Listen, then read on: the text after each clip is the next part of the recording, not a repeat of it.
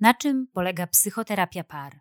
W jaki sposób wygląda taka terapia, jak długo trwa i jak długo trzeba czekać na efekty. W jakich sytuacjach terapia pary może nie być wskazana, a dla kogo jest właśnie takim rozwiązaniem, z którego warto skorzystać. Jak zachęcić partnera do udziału w terapii i co się dzieje, kiedy jedna osoba na terapię chce pójść, a druga wręcz przeciwnie. Na te i wiele innych pytań odpowie w dzisiejszym podcaście dr Bartosz Zalewski, psycholog, psychoterapeuta. Naukowo zajmuje się procesami diagnozowania ludzi metodami swobodnymi oraz badaniem skuteczności metod nauczania kompetencji diagnostycznych. Certyfikowany psychoterapeuta Polskiego Towarzystwa Psychiatrycznego pracuje w ośrodku terapeutyczno-szkoleniowym Kontrakt w Warszawie, gdzie prowadzi terapię par i małżeństw oraz terapię indywidualną w podejściu systemowym i psychodynamicznym. Ja nazywam się Joanna Gutral, jestem psycholożką i psychoterapeutką, a to jest podcast z cyklu ABC Psychoterapii w ramach Strefy Psyche Uniwersytetu SWPS. Słuchasz podcastu z cyklu ABC Psychoterapii realizowanego w ramach strefy Psyche Uniwersytetu SWPS. Więcej merytorycznej wiedzy psychologicznej znajdziesz na psycheswps.pl oraz w kanałach naszego projektu na YouTube i Spotify. Zapraszamy. Psychoterapia pary, panie doktorze, jak to wygląda? No bo tak sobie myślę, o jak to wygląda, takie duże pytanie i pewnie o tym będziemy y, rozmawiać przez większą część tego podcastu, ale zastanawiam się, jak często to się zdarza, że para puka do gabinetu. I czy to zazwyczaj jest tak, że oboje równie chętnie na tą terapię przychodzą? Coraz częściej. Jest zaskakujący boom chyba od dwóch, trzech lat. Kiedyś y, też coraz więcej osób przychodziło, ale naprawdę ostatnie kilka lat bardzo dużo ludzi przychodzi. Być może to jest związane z takim jakoś pragnieniem ludzi, żeby im było lepiej żeby jakoś lepiej im funkcjonować w związkach, żeby to się bardziej układało. Też jest tak, że nieco łatwiej nawet pomyśleć o tym, żeby pójść na leczenie par niż na leczenie indywidualne, no bo przy parze zawsze można pomyśleć, to jest jego wina albo jej wina. Czyli pójdę do psychologów, go mi naprawią, a w terapii indywidualnej to muszę, że to ja mam kłopot. Więc w tym znaczeniu paradoksalnie czasami nawet prościej, trudniej może być namówić tego w cudzysłowie winnego, no bo jak ja myślę, pójdę z żoną na terapię, bo to ona jest ta zła, no to jak i tak powiem, to ona oczywiście nie będzie zainteresowana terapią. To jest inaczej, jak tutaj doprowadzić, żeby pójść, ale samo w sobie y, takie, żeby pójść, to nawet można powiedzieć, nie jest tak motywacyjnie na początku y, trudne, no bo większość z nas pewnie jakieś trudy w związkach przeżywa, niektórzy z nas przeżywają tak mocno, że pragną, żeby coś z nimi zrobić. Tu raczej, na ile jest ta granica, jak mocno przeżywamy, jak wiele trudów, jak bardzo jakoś jest nam źle w związku i dwa, czy chcemy skorzystać z pomocy profesjonalnej, ponieważ wiele osób, którym jest źle w związkach, jednak nie dochodzą do tego elementu, żeby skorzystać z pomocy profesjonalnej. Tu będzie taka granica. I ona się też zmienia. To znaczy, y, że tak jak obserwujemy rynek w Polsce, można powiedzieć psychoterapeutyczny, to ludzie no coraz częściej y, myślą, że jednak już w ogóle trochę wiedzą, co to jest psycholog i nawet potrafią go od psychiatry odróżnić i to jest naprawdę ostatnich kilka lat. Przecież to było długo takie tabu, że to jest wszystko od wariatów i to już trzeba naprawdę y, chcieć lewitować, żeby wylądować u człowieka od wariatów. To jednak teraz ludzie to odróżniają i wiedzą, że na, do związków też można sięgnąć taką pomoc. I to jest jeden z takich czynników, że ludzie tak częściej się zgłaszają, tak wiedzą, że to może w ogóle zaistnieć. A na jakim etapie oni się zgłaszają? Bo czytałam niedawno publikację, w której pokazano, że bardzo mało e, par trafia na terapię w momencie, w którym jeszcze im zależy na tym, żeby się dogadać. Raczej to jest taki moment, w którym jest to już przerzucanie e, winy i próba udowodnienia, że ktoś tu jest bardziej winny, a ktoś mniej. A czy z psychoterapii par można korzystać po to, żeby się w ogóle nauczyć ze sobą być, obcować, rozmawiać i nawet jeżeli jest pozornie ok, to możemy zrobić coś, żeby było jeszcze lepiej. Jak długo trwa to wiadomo, to zbadano, trwa to od 6, 4 do 6 lat. Średnio ludzie przychodzą, zajmuje im 4 do 6 lat od momentu mamy poważne problemy do momentu dzień dobry w gabinecie. E, witamy. Wcześniej próbują własnymi siłami rozwiązać, potem za pomocą bliskich i przyjaciół i różnych porad, potem za pomocą często rodziny, e, czasami różnych innych oddziaływań, takich jak na przykład rekolekcje małżeńskie lub inne oddziaływania środowiskowe, które znają. Część par rozwiązuje te kłopoty po drodze, część się rzeczywiście pewna zniechęca, że nic nie da rady i dopiero jak przejdą te różne drogi, to przychodzą do gabinetu właśnie często z taką myślą, Państwo jesteście ostatnią deską ratunku. Czyli, ludzie robią bardzo wiele wcześniej. Oczywiście wtedy tak jesteśmy zaciekawieni tym, jakie próby były podjęte, czemu nie zadziałało, y, tak żeby trochę też nie dublować tych prób. No już, żeby już wiedzieć, co, co para próbowała i co działało, co nie. Pani jeszcze spyta, aha, czy warto przyjść tak zawczasu? Czy to jest w ogóle możliwe, czy to jest w ogóle dobry pomysł? No, w sumie jesteśmy razem, jest miło, no, kłócimy się, ale kto się przecież nie kłóci, to nawet podobno zdrowo się tak czasem w relacji y, pokłócić, no ale my byśmy tak chcieli jakoś tę naszą komunikację usprawnić. Można czy nie można do terapeuty? Pewnie można, tylko że ten terapeuta, jak zacznie odpytywać, no ale gdzie jest Państwa cierpienie? Żeby podjąć psychoterapię, to tak z naszej strony, od strony terapeutów, musimy, no, można powiedzieć, musi występować, tak, to w naszym języku to się nazywa tak zwane poważne czy istotne kliniczne cierpienie. Y, co jest czymś innym niż to, że się nie dogadujemy. I często w takich parach wtedy tego cierpienia jeszcze nie ma. Oni jeszcze nie dotarli do różnych takich trudów. Najczęściej przychodzą pary z takim, taką obawą, że sobie coś popsują i chcieliby zawczasu się tym zająć, wtedy, kiedy oni mają już za sobą każde na przykład po dwa małżeństwa i po dwa rozwody. I wtedy się razem spotykają i mają taką obawę, że znowu to rozwalą.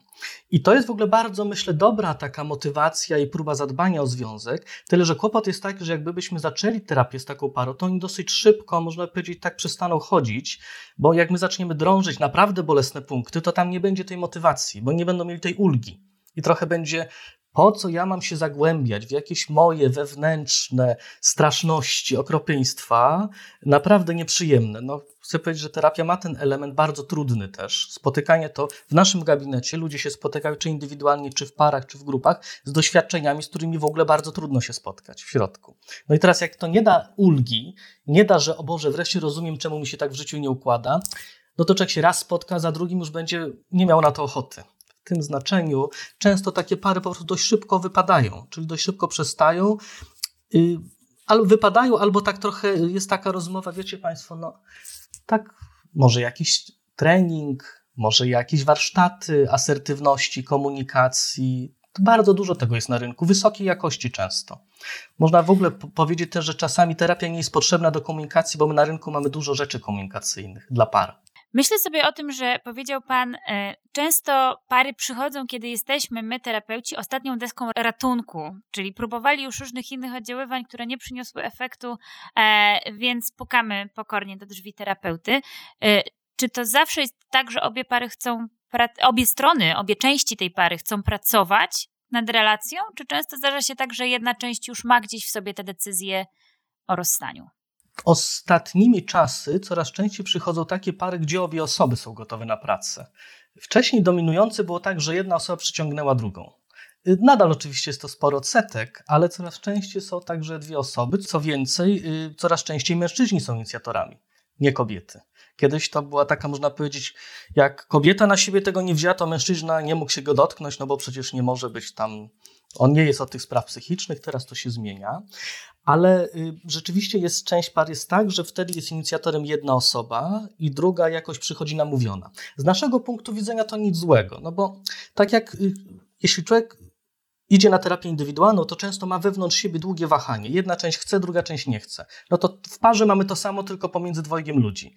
I dla nas to jest to dość klasyczne, że jak jedna osoba chce, to druga może być odpowiedzialna za to, nie, nie zmieniajmy, może jednak nie jest tak źle, no różne tak, dajmy sobie sami radę, co się tu będziemy wewnętrzać. Więc w tym znaczeniu, z naszego punktu widzenia, to, że przychodzi para, jedna osoba chce, a druga nie, nie jest kłopotem, to już jest nasza robota, jak się tym zająć, to. Ale jeszcze Pani pyta, czy przychodzą takie pary, że, że jest decyzja o rozstaniu w jednej z osób i rzeczywiście wtedy no, nie ma terapii, bo nie ma relacji już. I wtedy się na konsultacji okazuje pierwszej czy drugiej, zwykle jest to najmniej trzy takie konsultacje, na pierwszej czy drugiej, że jedna z osób mówi, ja to już podjąłem, podjęłam decyzję o rozstaniu, tylko boję się, że on mi skoczy z okna, więc chciałam go Państwu tutaj zostawić, żeby on mi z tego okna nie wyskoczył, y, jak go zostawię. Y, no i wtedy oczywiście nie podejmujemy terapii pary, bo nie ma pary. Zajmujemy się tą osobą pozostawianą, jak żeby ona w cudzysłowie sobie nic nie zrobiła, przetrwała to jakoś, no, to, tą osobą się zajmujemy. Zadaję takie pytania pewnie poniekąd e, tendencyjne, e, a nawet trochę jestem tutaj adwokatem ciemnej strony, bo kiedy sobie myślimy o e, terapii w ogóle, o, o terapii pary mm, w szczególności, to myślę, że tak stereotypowo mamy to przekonanie. Przychodzi mężczyzna, który wcale nie chce tu być i przychodzi kobieta, która próbuje uratować związek, relacje. Zastanawiam się, wchodzi taka para do gabinetu, puka, siada na kanapie. I od czego zaczyna się terapia pary w ogóle? No, najpierw jest konsultacja, czyli musimy się wszyscy przyjrzeć, czy ta terapia będzie w ogóle sensowna, pomocna, czy oni będą chcieli, uznawali za sensowne po tym, jak porozmawiamy, inwestować czas, pieniądze, energię, no różne rzeczy. Czyli najpierw zaczyna się w ogóle od tego, dzień dobry Państwu, tak my się nazywamy tak, jakieś próbujemy się troszkę zorientować w sytuacji życiowej osób, czy są długo razem, krótko, czy mają dzieci, no a potem co Państwa sprowadza Czyli i potrzebujemy każdego, każdego z osobna, żeby powiedział, co dla niego, dla niej jest problemem w parze. I, wtedy nawet jeśli ten ów stereotypowy mężczyzna po, powie, że no mnie tu sprowadza żona i tak w cudzysłowie mnie w kajdankach wzięła, przyciągnęła, y, i my tam trochę się dziwimy, no chłop 100 kilo, pani 50 kilo, jak pani pana tu przyniosła wbrew pana woli? No mówi, nie no, bo powiedziała, że się ze mną rozstanie. No to my, aha, Czyli pewnie pan nie chce tego rozstania, skoro pan tu jest. Czy dobrze mówi, no jeszcze aktualnie nie chcę tego rozstania. No ale też się zastanawiam, czyli można by powiedzieć, że pan jakieś trudy w związku dostrzega. Tak, no to gdyby pan był łaskaw, nie wiem, czy pan byłby tak dobry się z nami podzielić tymi trudami. No i to się toczy, ta rozmowa. W tym znaczeniu, że jeżeli w nim nie ma decyzji o rozstaniu, ani w niej, to jak my się zaczynamy dopytywać, to ludzie jednak mówią, szczególnie, że przyjechali tu, ten wysiłek włożyli, mają za to zapłacić najczęściej. No to jakoś są już w tej sytuacji. Ale rzeczywiście to jest trochę stereotyp. Y, czasami mężczyźni jeszcze sobie radzą z tym stereotypem w taki uroczy sposób, że tak najpierw ja to nie wierzę psychologom, mnie tu nikt nie będzie zmieniał i tak dalej, a potem oni są pierwsi do zmiany. Znaczy pierwsi to w nich zachodzi ta zmiana, a ta kobieta, która tutaj, że ona tak wierzy, jest skłonna, okazuje się być za przeproszeniem, no taka, nie wiem jak to ładnie powiedzieć, trochę odporna na to, trochę impregnowana na te zmiany, że paradoksalnie wcale okazuje się, że to nie jest tak. Nie zawsze, to jest jeden z wariantów, ale czasami bywa to w ten sposób. To jak daleko stereotyp jest od realiów, od tego, co pan najczęściej spotyka w gabinecie? Ale ten stereotyp dotyczący kobiet i mężczyzn? No, dotyczący w ogóle takiego zaangażowania i podejścia do terapii już podczas pierwszych konsultacji czy początkowych wizyt. Na przykład mężczyźni raczej mówią o tym, że tak, wie pan, no nikt, u mnie w domu rodzinnym nikt nigdy żadnych emocji nie wyrażał i raczej było, mam być twardym facetem. Yy, ale mm, nie wiem, jak to powiedzieć. No, jak jest taka przestrzeń, żeby o to pytać i że się wydaje to sensowne, i to nie jest nachalne, że teraz pan ma się stać specem od emocji, tylko jakoś, no tak, co, coś panu doskwiera. Może nie, nie mamy na to języka odpowiedniego, ale coś, jakiś, coś jest, jakieś cierpienie. No, pan się martwi, że żona awantury robi, pan już ma dosyć tych awantur, albo żona milczy, albo że coś.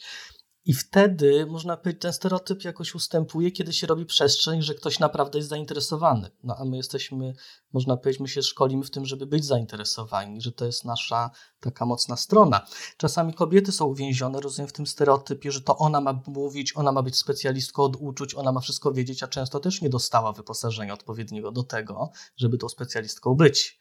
Y, I czasami to bywa troszkę trudniejsze, bo tam on powie, no mnie tam o emocjach nie uczono, ja nie wiem, no ale jak Państwo podpytujecie, no to może oprócz tego, że się irytuję, to jeszcze przeżywam inne stany.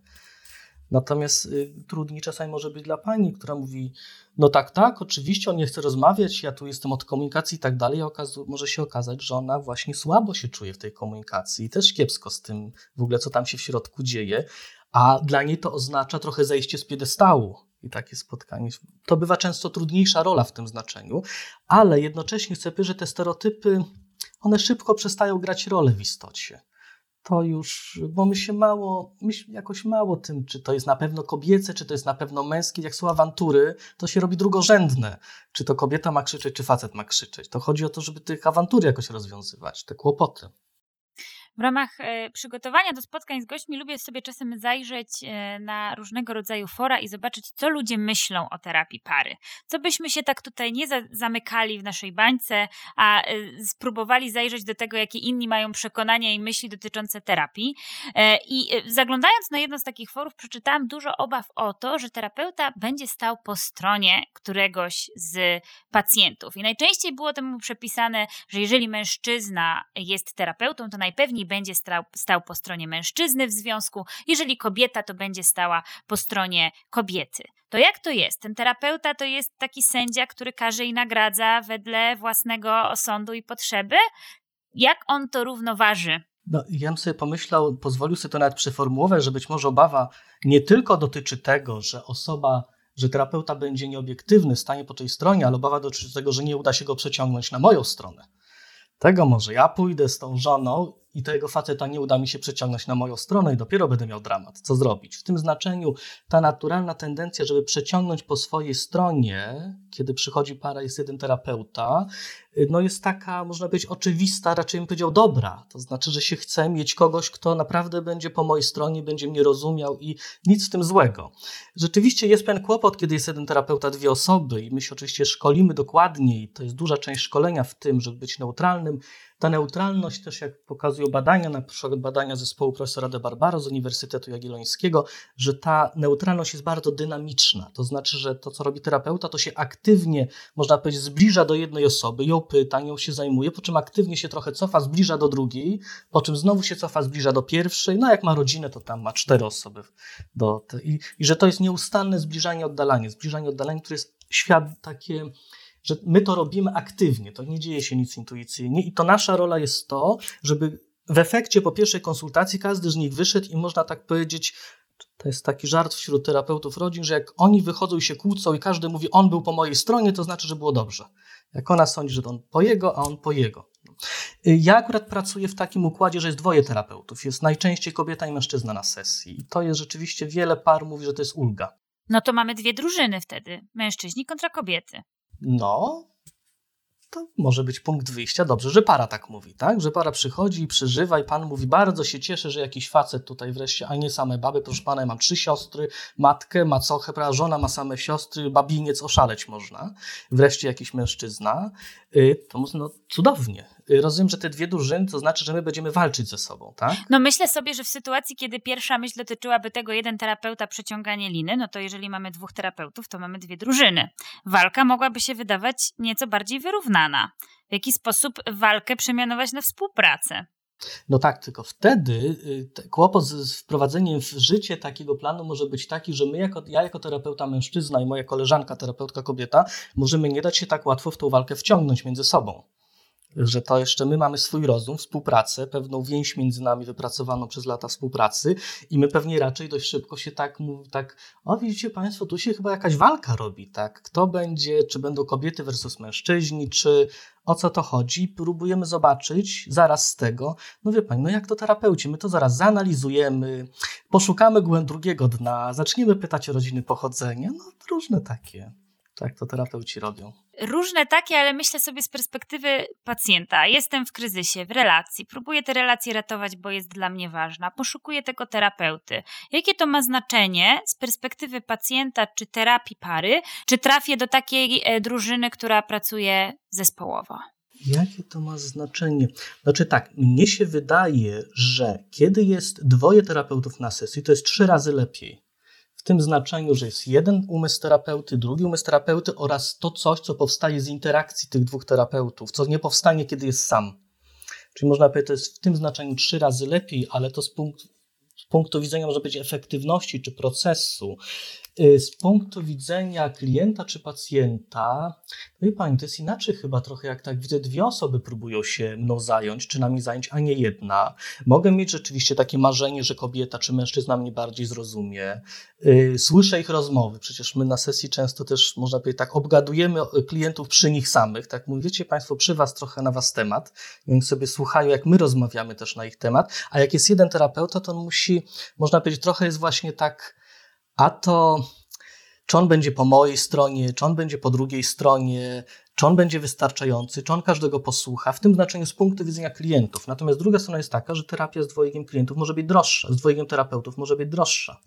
To może być minus. Może być niedostępna. Większość terapeutów w Polsce par pracuje pojedynczo. Bardzo niewielu pracuje w zespołach. W tym znaczeniu może po prostu no, nie udać się takiego ośrodka znaleźć w okolicy. No dobra, jestem y, przed decyzją, chcę podjąć terapię, mam jakoś już zgodę partnera, partnerki, y, chcę y, szukać terapeuty.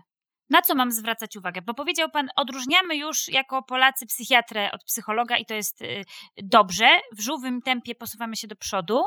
E, no a teraz psychoterapeuta pary. To na co ja mam w ogóle zwracać uwagę? Kim jest taka osoba? Na co powinnam być uważna, poszukując profesjonalnej formy wsparcia? Tutaj chyba będzie trochę jednak podobnie jak z terapią indywidualną. To znaczy, trzeba poszukać, czy osoba ma odpowiedni certyfikat. Ja bym ogromnie zachęcał do sprawdzenia, czy osoba ma certyfikat jednego z dwóch towarzystw, albo Polskiego Towarzystwa Psychologicznego, albo Polskiego Towarzystwa Psychiatrycznego. Jak się wpisze Polskie Towarzystwo Psychologiczne, psychoterapeuci, to od razu wyskakuje link do listy i tam należy sprawdzić. Y, terap część terapeutów będzie mówiła, nie, nie, nas te polskie towarzystwa nie interesują, bo ja należę do tam międzynarodowego towarzystwa czegoś. I to, jeśli już nie jest się zapoznanym z tym, jakie są nurty terapii, już może być mm, takie nieklarowne, no bo na przykład jest Międzynarodowe Towarzystwo Terapii Poznawczo-Behawioralnej Terapii Par, jak ktoś ma taki certyfikat, to jest wysokiej klasy, ale jak ktoś ma certyfikat jakiejś terapii gestalt czy eriksonowskiej, to tam nikt nie bada efektywności, więc można się naciąć. W tym znaczeniu natomiast Polskie Towarzystwa Psychologiczne czy Psychiatryczne rzeczywiście to są certyfikaty takie no dużej klasy, czyli to jest pierwsze, y, że osoba to musi przejść. Na co ludzie często jeszcze zwracają uwagę, tak szukają poznajomych, pytają, czy ktoś gdzieś był i ja raczej bym przestrzegał, chyba to, co mnie by niepokoiło, to jakby było iść do tego terapeuty, on ci w trzy spotkania załatwi sprawę. To znaczy terapia obiecująca szybkie spektakl, nawet terapia krótkoterminowa par to jest w zasadzie prawie rok pracy. To jest krótkoterminowa w tym znaczeniu, bo to są spotkania co dwa tygodnie, czasami co trzy, no różnie. Y, czyli kiedy im bardziej mamy taką obietnicę, to bym się niepokoił, ale także to już na konsultacji. Tak? Jeżeli ten terapeuta nie jest w stanie odpowiedzieć na pytania dotyczące jakiegoś szkolenia, czy nie, nie jest w stanie wyjaśnić metody, którą pracuje w taki sposób dla mnie zrozumiały, trochę mi obiecuje, ale też rzeczywiście zaczyna, no ostatnio ktoś zgłosił się, pani się do mnie zgłosiła z takim pytaniem, yy, tam jedna z osób, że poszli z mężem i ona usłyszała, że jak mąż nie, yy, aha, że mąż jest uzależniony od alkoholu i że ona go nie może zostawić, bo on wtedy będzie pił jeszcze bardziej. No to to jest dramatyczny pomysł, no bo to jest wciąganie osoby w to, żeby była współzależniona, nie zostawiła. Tak? Czyli wtedy, kiedy mam takie poczucie, że no jakoś tak osoby mnie w coś wkręcają, wkręcają mnie, żebym jakoś jeszcze więcej miał kłopotów, ale też obiecują mi szybkie rozwiązania. Natomiast formalnie certyfikaty, szkolenia, ukończone uczelnie to są te światy. Wyprzedził Pan trochę też moje kolejne pytanie. Ile trwa taka terapia. Powiedział pan krótkoterminowa rok. To zastanawiam się, jak to jest nie krótkoterminowo.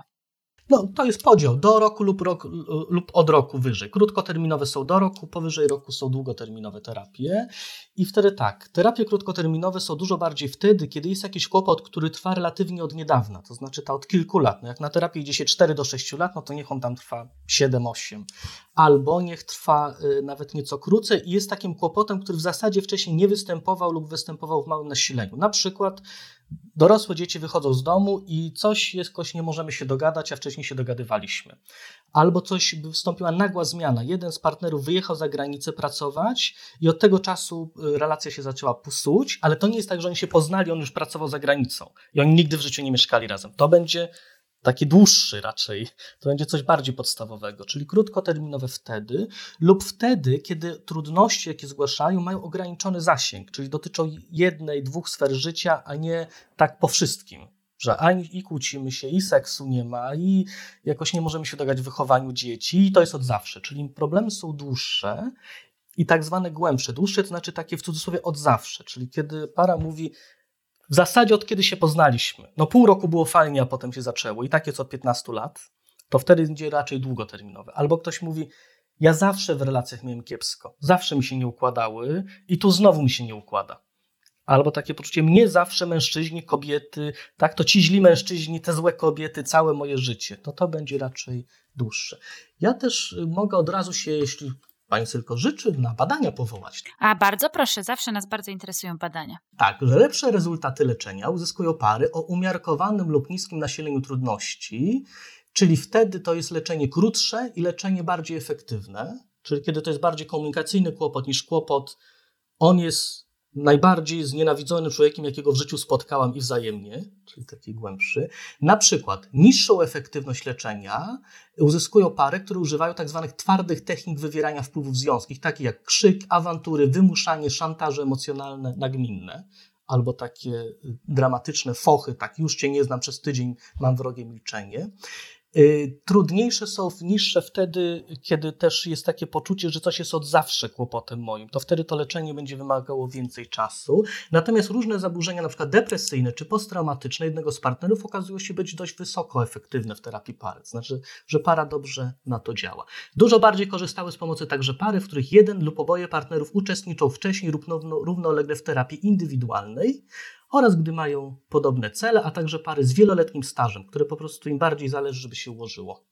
No dobra, to mamy takie predyktory powodzenia i niepowodzenia w terapii, ale ja wrócę jeszcze do tego, do, do tych rzeczy, które przeczytałam na forum, e, obaw, z którymi mierzą się e, różne osoby myślące o skorzystaniu z terapii i myślę, że też takie osoby, skoro dotrwały do tej minuty podcastu, mogą być tym żywo zainteresowane. Czy terapeuta może namawiać do rozwodu i rozstania? To znaczy, czy terapeuta może powiedzieć, no słuchajcie Państwo, tutaj jest tak źle, że ja bym Państwu powiedział, najprościej to by było po prostu się rozstać. No nie, to my nie dajemy rad. To nie my jesteśmy od tego, żeby to wymyślać za ludzi. To nie ten, to już przyjaciele wymyślają, rodzina wymyśla, to wszyscy wymyślają. Oni sobie nawzajem, my jesteśmy tym bardzo nietypowym zawodem, który mówi, że właśnie nie wymyśla, tylko tworzy warunki do tego nam się zdarzyło. Ja pamiętam taką parę, w y, której oni bardzo młodo, chyba 15 lat zaczęli, jak byli razem do nas, przyszli koło 40 już.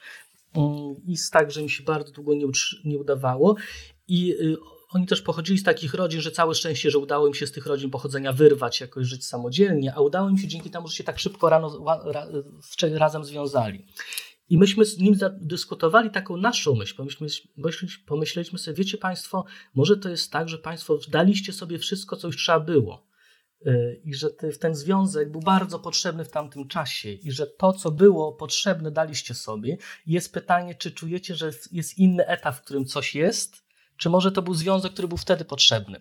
Ale to, Pani, to nie jest stwierdzenie, no to co, czas się rozstać tylko to jest bardziej, żeby, żeby oni mogli zobaczyć i też trochę docenić. Tak? Jak wiele sobie dali, dzięki temu udało im się naprawdę przejść z bardzo trudnego życia do dobrego życia, takiego y, w innym miejscu. Czyli bardziej tak, no nie mówimy y, rozstać się czy nie.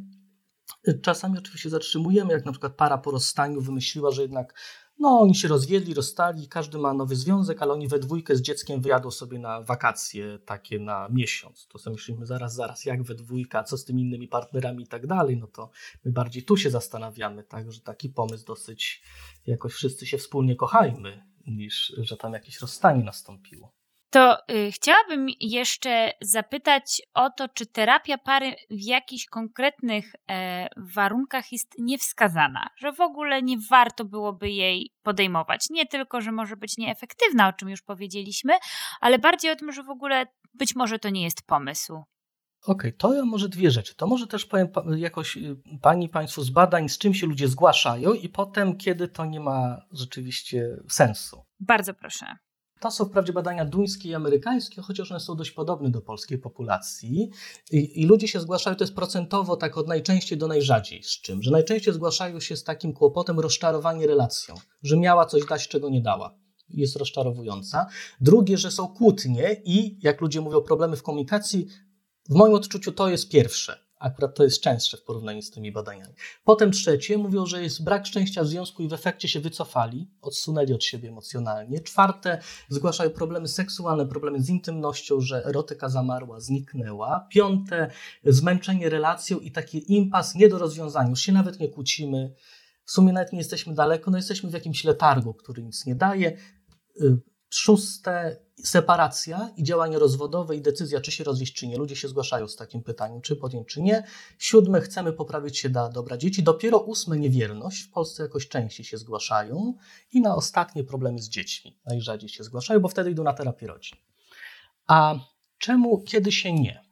to można powiedzieć, że nie ma sensu terapia, kiedy nie ma już związku, to znaczy jedno z partnerów postanowiło odejść, lub nie ma terapii, kiedy jedno lub oboje partnerów uznaje, nie są gotowi w żadnym mierze uznać, że oni mają wkład w problemy. To znaczy, że w ogóle nie przyjmują żadnej odpowiedzialności, że wszystkie problemy są wyłącznie winą drugiej osoby i kiedy w toku konsultacji nie udaje się zrobić żadnego kroku w kierunku tego, że ja też mogę być jakoś odpowiedzialny za problemy w związku, tylko że wszystko jest wyłącznie po drugiej stronie, no to wtedy nie, nie damy rady, bo wtedy zamówienie jest proszę mi go zmienić albo ją zmienić, no a my tego nie umiemy zrobić. Nikt jeszcze tego nie wymyślił, przynajmniej pani trochę lat się tego uczę, nigdzie nikt mi tego nie powiedział nigdy, może.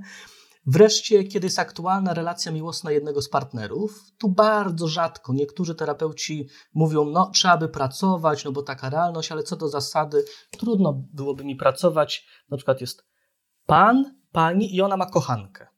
Albo kochanka, no kogoś. I ja mam pracować z nim nad bliskością do niej, a ona wieczorem pójdzie się z nią spotkać i obgadywać, jaki on jest zły. No to ja działam przeciwko niemu wtedy. To nie da. Lub uzależnienie rzeczywiście, jeśli jest jedna osoba aktywnie uzależniona lub oboje, to, naj, oboje, to najpierw trzeba leczyć uzależnienie, ponieważ niestety uzależnienie rozbija efekt terapii.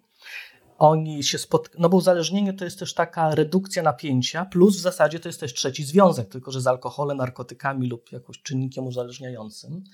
I wtedy, co jest postęp w terapii, to wystarczy, że ta osoba zapije, nie wiem, narkotykami, to coś zrobi, że to unieważni. No i po co ta druga sama pracować i zaraz znowu mieć unieważnione od nowa? I wtedy najpierw trzeba wyleczyć to. Czasami nie ma też sensu, kiedy y, oni, jedna osoba proszukuje terapii indywidualnej, ale takiej trudno dojść samej i przychodzi najpierw z partnerem. Ale to zwykle dość szybko się udaje dotrzeć do tego, że ta osoba po prostu no, czuje, że ma kłopoty ze sobą, że jej życie się rozpada, że to w sumie nie jest związane ze związkiem, tylko z nią, no to dziękujemy partnerowi, że w tym towarzyszył, że był tak dobry w tym i szukamy terapii indywidualnej dla osoby. Rozmawiamy o parach y, heteroseksualnych, a ja się zastanawiam, czy na terapię par zgłaszają się także pary homoseksualne jednopłciowe, bo one nie muszą być homoseksualne, mogą być jednopłciowe, że są dwie osoby tej samej płci, a co do tożsamości czy identyfikacji to może być różnorodnie. Szczególnie teraz jest też taki czas, gdzie te poszukiwania się bardzo, można powiedzieć, otworzyły, jest to możliwe. Y, są nawet już ośrodki wyspecjalizowane w terapii osób, wydaje mi się, że już też par. Też badania brytyjskie pokazują wyraźnie, że pary jednopłciowe poszukują ośrodków, które są właśnie wyspecjalizowane, że oni chcą iść do terapeuty, który się zna na tej pracy, ponieważ kłopot takich par często bywa taki, że przychodzą ze swoimi kłopotami, trudnościami, związek im się sypie, są tym zaangażowani i nagle znajdują się w sytuacji, że muszą terapeucie tłumaczyć, jak to jest być, nie wiem, gejem, lesbijką, osobą biseksualną w Polsce że to że oni tu nie przyszli być nauczycielem. Jest takie, że nie chcą tego robić. Terapeuci też, jeśli nie mają w tym doświadczenia, to mogą też trochę mieć między takim, Boże, jak tu nie popełnić fopa i nie zacząć jakoś głupio pytać, mają taki nacisk. Y, też często terapeuci mają wtedy kłopot na przykład z rozmową o życiu seksualnym. Szczególnie, niezależnie od płci terapeuta, okazuje się, że rozmową o życiu seksualnym dwóch mężczyzn że jakoś ci terapeuci, którzy nie mają w tym pewnego doświadczenia, obycia, że jakoś to już rozmawiali, mogą się w tym być niezgrabni. W tym znaczeniu pary się zgłaszają, przychodzą. Myślę, że dobrym pomysłem jest to, jeśli byłyby ośrodki wyspecjalizowane w takiej pracy, nawet online. Przecież dzisiaj online się bardzo uruchomił. To nie trzeba, ktoś jest pod Bydgoszczy i ma od razu w Bydgoszczy znaleźć wyspecjalizowany ośrodek. Przepraszam, Bydgoszcz, fantastyczne miasto. Ostatnio byliśmy, odkryliśmy to miasto od nowa z żoną jakoś w niezwykły sposób, ale online umożliwia y, wtedy nawet znalezienie na drugim końcu Polski. Albo też dla par żyjących za granicą, a chcących terapeutę polskiego. To zastanawiam się, czy terapia pary także jest dla relacji, które żyją i funkcjonują na odległość. Jest jak najbardziej tak. Z pewnością w pewnym momencie terapeuci zaczną jednak zajmować się tym, jak oni sobie ułożyli, żeby żyć na odległość i jak wiele kłopotu jest związane z tą decyzją życia na odległość. Czy to nie jest związane z czymś, co my nazywamy na przykład unikowym stylem więzi, czyli takim stylem, w którym pragnie się zbyć z kimś, ale bardzo trudno wytrzymać, a jednocześnie się pragnie. I na ile to nie jest. Czasami też takie jak ze sportowcami, albo jest taką osobą, której nie ma tam 200 dni w roku y, jest poza domem. Czy to jest pewna specyfika i pewnie możliwe, bo prawdopodobnie możliwe wcześniej czy później byśmy doszli do rozmowy o tym właśnie stylu więzi, o pewnym dylemacie, jak, że w sam, pragnie się być blisko, a jak się już jest być blisko, to się tego nie wytrzymuje, bo to no, się nauczyło czegoś z domu, jak to źle wtedy, na przykład, że się ma same porzucenia. Więc jak najbardziej może być, choć jest pewne niebezpieczeństwo, że w efekcie takiej terapii taka para może chcieć jednak być troszkę bliżej. Co nie znaczy, że musi. Przecież mamy na przykład związki Living Apart Together, LAT, czyli takie, które żyją razem w osobnych mieszkaniach, chociaż są to częściej związki osób starszych, po 40, po 50, po 60. Z czego to wynika? No, można by żyło się 30 lat z osobą pod jednym dachem, już mi wystarczy. Chcę być w związku, ale to nie znaczy, że chcę dzielić łazienkę ze starzejącym się mężczyzną. Proszę wybaczyć to porównanie. Yy, że nie każdy chce w ten sposób, a co nie znaczy, że oni chcą zdradzać czy coś, że chcą naprawdę dbają o siebie, są wzajemni, ale chcą mieć osobne miejsce do spania, do takiego bycia odrębnie. Zwykle to są osoby, które doświadczyły wielu różnych rzeczy w swoich związkach rozmawiamy e, o terapii, a ja bym chciała jeszcze zapytać, w związku z tym, że nasi słuchacze i słuchaczki jednak lubią odpowiedzi na pytania jak. Ja wiem, że pytanie jak żyć, jak psycholog czy psychoterapeuta je słyszy, to e, różne e, rzeczy w trzewiach się dzieją, natomiast gdybyśmy mogli przybliżyć to, co się dzieje przed terapią, w jaki sposób rozmawiać z partnerem o tym, że chciałoby się podjąć terapię w taki sposób, aby było to empatyczne i sprzyjające faktycznie podjęciu takiej decyzji. To znaczy, jeżeli widzę potrzebę jakoś chciałabym zawalczyć o relację, a mój partner mówi terapia, nigdy w życiu, tylko dla wariatów, tylko dla czubków, tam mnie nie zaprowadzisz. Czy ja mam jakieś narzędzia, sposoby, w których mogłabym porozmawiać, psychoedukować partnera, aby to swoje postrzeganie zmienił? Nie wiem, czy to będzie łatwe z empatią. Jeżeli jestem z kimś, kogo już po prostu mam powyżej uszu i teraz z nim empatycznie rozmawiać, że czasami takie. Czasami powiedzenie, słuchaj, albo terapia, albo się rozchodzimy, bywa wcale nie najgorszym rozwiązaniem, pod warunkiem, że jest prawdą a nie jest tylko, że naprawdę mam dość. Ale nie, rzeczywiście niewiele osób jest na tym poziomie, że już chce się rozstawać. Więc tak, no bo jeśli druga osoba mówi, wiesz, terapia to nie, słuchaj, tam ja mam ciotkę terapeutkę, przecież taka wariatka, gdzie ja będę do tych, nie tylko my, też ci terapeuci są rąbnięci przecież, no daj spokój to można powiedzieć, to jest stereotyp. Czyli najlepszym sposobem radzenia sobie ze stereotypem jest albo jest spotkanie przedstawiciela takiej nacji, która ma z tym kontakt, czyli albo kogoś, kto przeszedł terapię, tak? Y, no ja ci przedstawię mój mężu koleżankę, która przeszła terapię, no to on powie tak, tak, tak, jasne, jeszcze 10 mi takich przedstaw, żebyście mnie namawiały. Więc bardziej jest pytanie, czy jest ktoś ktokolwiek wiarygodny, z kim on mógłby porozmawiać, a takich osób bywa coraz częściej jednak różnych. Drugie zawsze można powiedzieć, słuchaj, to chodź na jedno spotkanie. Najwyżej, najwyżej się nie uda, no co? Próbowaliśmy różnych rzeczy. Czemu nie spróbować zawodowce? Y, często taki argument związany z profesjonalizmem też jest istotny, że jednak, y, no, o ile nie trafimy na osobę, która uważa, że jest najlepsza we wszystkim, co niestety bywa czasami y, też taka sytuacja, to może tu nie trafi, to zwykle taki argument, no słuchaj, no pójdźmy do lekarza od relacji i zobaczmy. No najwyżej uzna, że bez sensu. Często ludzie jeszcze używają takiego argumentu, słuchaj, chodź, bo już, chodź, zróbmy to dla dzieci bo się kłócimy, one słyszą te nasze krzyki, mam tego dość. Y, albo wiesz co, żyć tak przez 40 lat, ale są od tego fachowcy. No, jest szereg różnych. Mm, oczywiście można podsunąć książkę. Jest mnóstwo teraz książek takich, nie wiem, na przykład jest taka książka Jak pogodzić różnice, bardzo dobra. Ona jest napisana tak z punktu widzenia jakby osoby. Ona zaczyna się tak to co? Czujesz kłopoty w związku, próbowałeś je rozwiązać za wszelkich sposobów, pomagali ci przyjaciele rodziny i nadal nie działa. Czyli ona jest tak napisana do ty. To potrafią być takie książki, które jakoś ułatwiają, no albo artykuły w gazetach, tylko wtedy być może nie w czasopiśmie, na przykład jak jest taki męski mężczyzna, no to nie z kobiecego czasopisma, no bo gdzie ty mnie tutaj w ogóle, ale na przykład w polityce, w Newsweeku, w różnych innych są takie dodatki psychologiczne, które też to mają, które nie są takimi w cudzysłowie kobiecymi dodatkami. Powiedział pan dzieci że ze względu na dzieci nie chcemy, żeby e, słyszały te kłótnie przez najbliższe e, lata naszego wspólnego życia. Jaką rolę odgrywają dzieci w terapii pary? Czy one są w ogóle włączane do takiej terapii, czy są jej elementem e, nieobecnym podczas samych sesji per se? Nie, w terapii pary raczej dzieci nie włączamy. W ogóle co do zasady jest taka raczej y, myślimy o tym, na ile rodzice, na ile kłopoty dzieci rzeczywiście wynikają z napięć, które są w domu rodzinnym. Y, te napięcia mogą oczywiście po części wynikać z tego, że na przykład y, dziecko, no tak niełatwo je wychować, na przykład ma bardzo wysoki układ, taki wysoko reaktywny układ nerwowy, czyli bardzo mocno no takie bardzo wrażliwe, tak, albo ma ADHD, czyli, czyli takie, no, że dużo potrzebuje, a rodzice mogą nie dawać rady, nie każdy rodzic od razu jest do tego dostosowany. Y, ale to bardziej się też wtedy, no to jest raczej wsparcie rodzicielskie, wtedy się zajmujemy. Natomiast co do pary, to zwykle my jednak zajmujemy się tym, że jeżeli wychowuje się w domu dwóch ludzi, którzy lubią siebie, szanują, tak, mają ze sobą przyjemność być, y, to dzieci doświadczają dużo mniejszych napięć, nie mają różnych niż w parze, która siebie nie lubi, jakoś nie ceni, nie lubi sobą przebywać, gardzi sobą. W tym znaczeniu raczej nie włączamy dzieci, zajmujemy się parą. Natomiast ludzie mają taki argument. Słuchaj, moi rodzice całe życie się darli na siebie i ja widzę, że my się znowu drzemy. Chodź, idźmy. Oczywiście druga osoba może odpowiedzieć, ja się nie drę, ty się drzesz. No to nie wiem, co takiego sobie odpowiedzieć. Nie no, wezmę cię w kajdanki, skuję cię, przyprowadzę po prostu. Co mam z tobą zrobić? No, w takim znaczeniu y, argumentu, żeby dla dzieci jednak było też, no miały fajne miejsce do życia. No dobra, rozmawialiśmy sobie o tym, co przed terapią, jak rozmawiać i się ewentualnie dogadać, żeby na tą terapię pójść. Wiemy, że pierwsze spotkanie to konsultacje, potem mówi pan e, terapia. To co się na takiej terapii dzieje? To znaczy, że co, gadamy i gadamy w kółko o tym samym, a bo ty mi ostatnio nie pozmywałaś naczyń, a ty mi ostatnio nie wyniosłeś śmieci i tak cały rok? Czy co tam się wyrabia?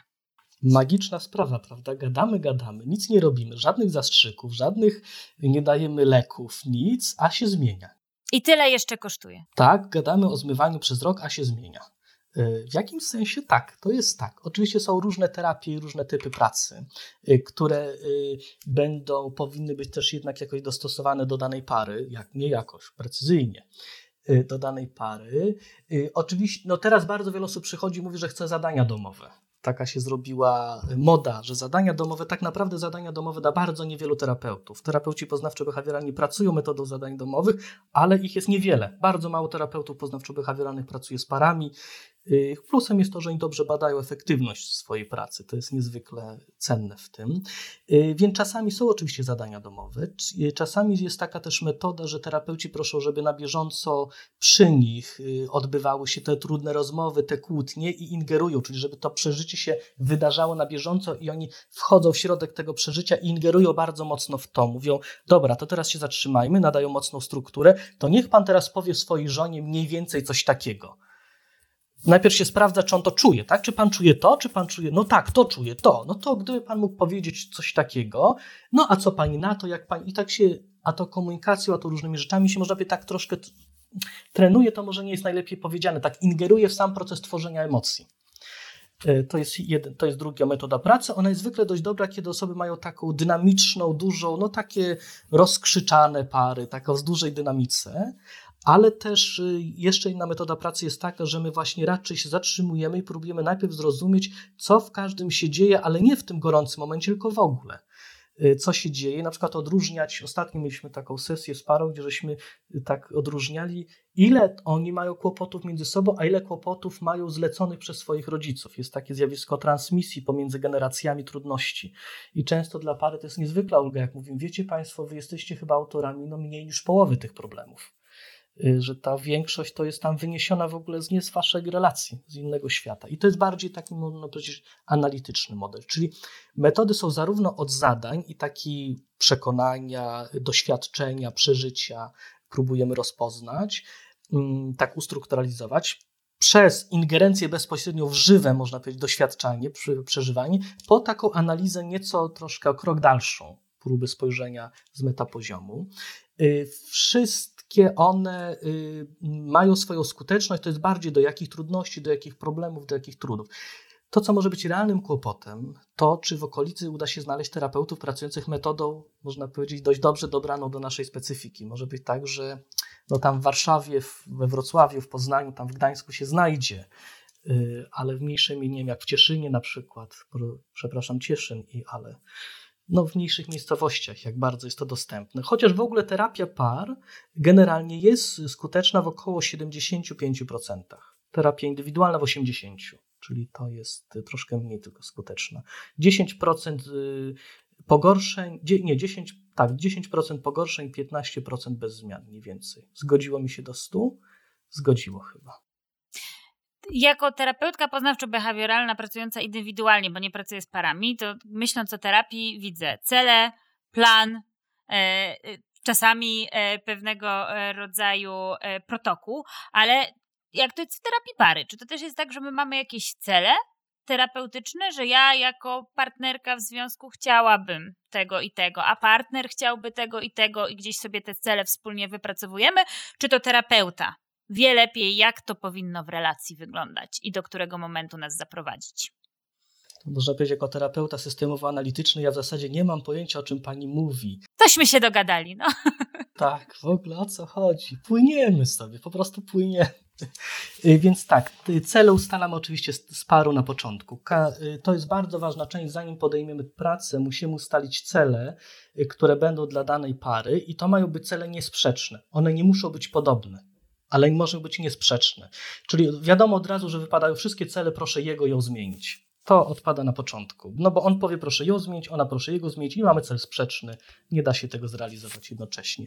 Natomiast doskon- zazwyczaj bardzo dobre są takie cele, chcemy zrozumieć, dlaczego się kłócimy i w efekcie oczywiście się nie kłócić. Czy tam mniej może nie kłócić, tak? Albo nie mieć tego nasilenia. Chcemy zrozumieć, jak doszło do tej zdrady, czyli taki cel, ja chcę go ukarać, proszę mi pomóc go ukarać za zdradę, a on ma cel, ja chcę się wywinąć od kary, no to są cele sprzeczne. W ogóle kara to nie jest coś, czym my byśmy się zajmowali, właśnie nie jesteśmy sądem, pani to wcześniej, tak, to nie my rozstrzygamy, ale cele zrozumieć, jak doszło do tej zdrady, co nie znaczy, czasami to się myli, że to zrozumienia znaczy, że ten, kto zdradził czy zdradziła, ma mieć to zupełnie odpuszczone. Nie, jednak to ta osoba to zrobiła. Cały związek mógł iść w tym kierunku, ale jednak to jedna z osób wykonała ten krok i jaki zadośćuczynienie, jakaś naprawa musi się odbyć. Choć dużo łatwiej jest ją zrobić, kiedy widzę, że to nie ja to zrobiłem, bo jestem czystym złem, po prostu tak jestem wrednym facetem, bo faceci to, tylko kiedy widzę, jak myśmy wspólnie to wypracowali. Nie terapeuta wymyśla cel, para wymyśla cel, my te cele konsultujemy, czy psychologia jest w stanie je y, do nich dojść, ponieważ ludzie na przykład mają cele, jak zwiększyć możli możliwości, jako rodzice chcemy zwiększyć możliwości manipulacji dzieckiem a no to, to nie jest cel dla nas, albo że chcemy właśnie bardziej lepiej manipulować drugą osobą. Ale na przykład może być bardzo fajny cel młodych par, które mówią, chcemy się lepiej wyodrębnić od naszych rodzin pochodzenia. Bośmy właśnie mamy małe dziecko i nam się babcie, dziadkowie uruchomili, a że wszyscy jesteśmy z porozwiedzonych rodzin, więc każdy ma tych babci, dziadków ze cztery zestawy, tam od macoch, ojczymów i tak dalej, i po prostu już się dusimy w tym. I jak się z tego wodrębnić? To jest na przykład bardzo fajny cel dla pary. Powiedział pan, że celem terapii nie jest to tak, żeby się tak całkiem nie kłócić, tylko żeby być może mniej się kłócić. Się zastanawiam w ogóle kłótnie w relacji. Okej, okay, nie okej? Okay? No to jest tak, że no można powiedzieć, psychologia też już wyszła z tego okresu takiej wiary, chyba lat 70., takiej wiary, że się da stworzyć te cudowne związki bez kłótni, albo te dzieci właśnie z wychowaniem, co to nigdy nie doświadczyły trudu. E, dzisiaj, przynajmniej myślenia o bliskich związkach, to jest głównie też ta cała teoria więzi, tak? w stylu przywiązania. On jest niezwykle, w ogóle w terapii par teoria więzi i tak zwanej mentalizacji, czyli prób rozumienia siebie i innych, są dominujące we wszystkich nurtach w tej chwili. Wszystkie nurty się tym zajmują. E, ale ta teoria będzie też jakoś mówiła o czymś, co na przykład analitycy nazywają, czy terapeuci analityczni, taką codzienną nienawiścią i codzienną miłością, że my na co dzień uszkadzamy swoje związki i na co dzień je naprawiamy. I raczej chodzi o to, żeby to naprawianie było w miarę skuteczne, a to uszkadzanie było relatywnie no takie stłuczki, a nie wypadki z koziołkowaniem i tam topieniem samochodów, tylko y, żeby, ale że to uszkadzanie codzienne jest po prostu naturą związku, też wynikającą z dwóch odrębnych osób. Żeby się nie uszkadzać, nie, nie ranić na co dzień, trzeba być jednością. Niektórzy mają takie marzenia, że uda się stworzyć taką relację, że ona będzie jednią, nie będzie między nami różnicy. Często seks wtedy siada, bo trudno mieć w cudzysłowie seks sam ze sobą, nawet jeśli są to dwie osoby w takim znaczeniu pożądania.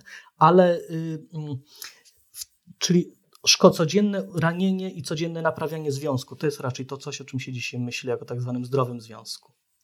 Mamy, no, jesteśmy różni jako ludzie, więc tworzymy bardzo różne związki i relacje. Powiedział Pan właśnie o osobach, które chciałyby tak być ze sobą sklejone i znamy pewnie z naszego otoczenia, kiedy słuchacze, słuchaczki myślą sobie o swoich znajomych parach, takie osoby, które chciałyby razem pracować, razem przesiadywać, razem spędzać czas i każdy wolny wieczór i mają takie myśli, że bez tego partnera to to życie byłoby absolutnie okrutne. Ale mamy także takie pary, które mówią, och, ja to bym wolała, żeby mój ukochany czy moja ukochana na tydzień z kolegami koleżankami i generalnie co drugi weekend to raczej osobno. Praca to najlepiej na przeciwległych końcach Warszawy, co byśmy się jeszcze w lunchowni razem nie spotkali przez przypadek.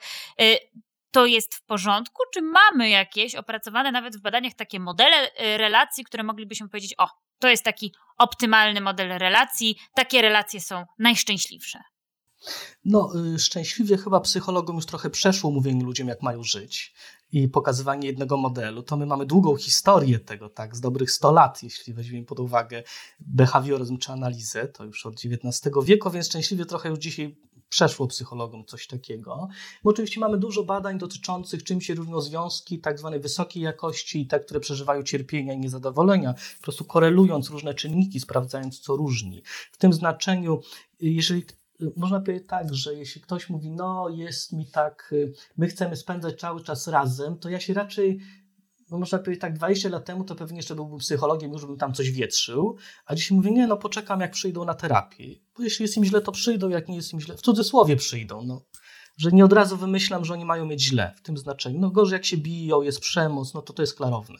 To wtedy psycholodzy mówią, tak, to jest źle tego nie wolno robić. Tak? Przemoc. Dzisiaj mamy coraz więcej przemocy ekonomiczną, emocjonalną, różne. Czyli nie. No, badania mówią na przykład y, wyraźnie, jeśli chodzi o konflikt, że w związkach mało satysfakcjonujących konflikty ranią, są, jest wiele konfliktów raniących bazujących na tym, że się przypisuje wszystko, co złe cechom osoby, a co dobre przypadkowi. Czyli jest mi źle z tobą, bo ty jesteś złą osobą, a przez przypadek robisz dobre rzeczy. Podczas gdy w związkach wysokiej jakości zwykle kłótnie bazują na czymś takim. Jest mi dobrze, bo ty jesteś taką fajną osobą, ale czasem robisz naprawdę głupie rzeczy. I o to się kłócę. To jest znaczna różnica wewnętrzna. Tak? Czyli w tym pierwszym jest dużo więcej cierpienia. Czyli raczej takie badania mamy niż taki pomysł, jak ma być. Panie doktorze, bardzo serdecznie dziękuję e, za e, spotkanie i mam nadzieję, że nasi słuchacze i słuchaczki e, również z tego spotkania skorzystają. Ja od siebie dodam i w sumie tak nawet zdobędę się na wyznanie na wizji. Jako pana studentka zostałam poproszona sylabusem o przeczytanie daru terapii Irwina Jaloma i tak zaczęła się moja przygoda z psychoterapią, która trwa do dzisiaj. Zatem dziękuję. To poniekąd pana wina i zasługa jednocześnie. E, moim i Państwa gościem był dr Bartosz Zalewski. Dziękuję bardzo. Rzeczywiście człowiek tak ze swobodą, swadą wykłada, nie wie sam, co jego słowa robią. Dziękuję Państwu, dziękuję Pani. Do zobaczenia. Bardzo dziękuję za tę rozmowę i dziękuję wszystkim Państwu, którzy zostali z nami do końca. Już teraz zapraszam na kolejne podcasty Strefy Psyche Uniwersytetu SWPS. Zachęcam także do subskrypcji naszych kanałów na YouTube czy Spotify, aby być na bieżąco z publikowanymi materiałami. Zapraszam także do obserwowania bloga Strefy Psyche oraz do dołączenia do grupy dyskusyjnej Strefy na Facebooku. Do usłyszenia.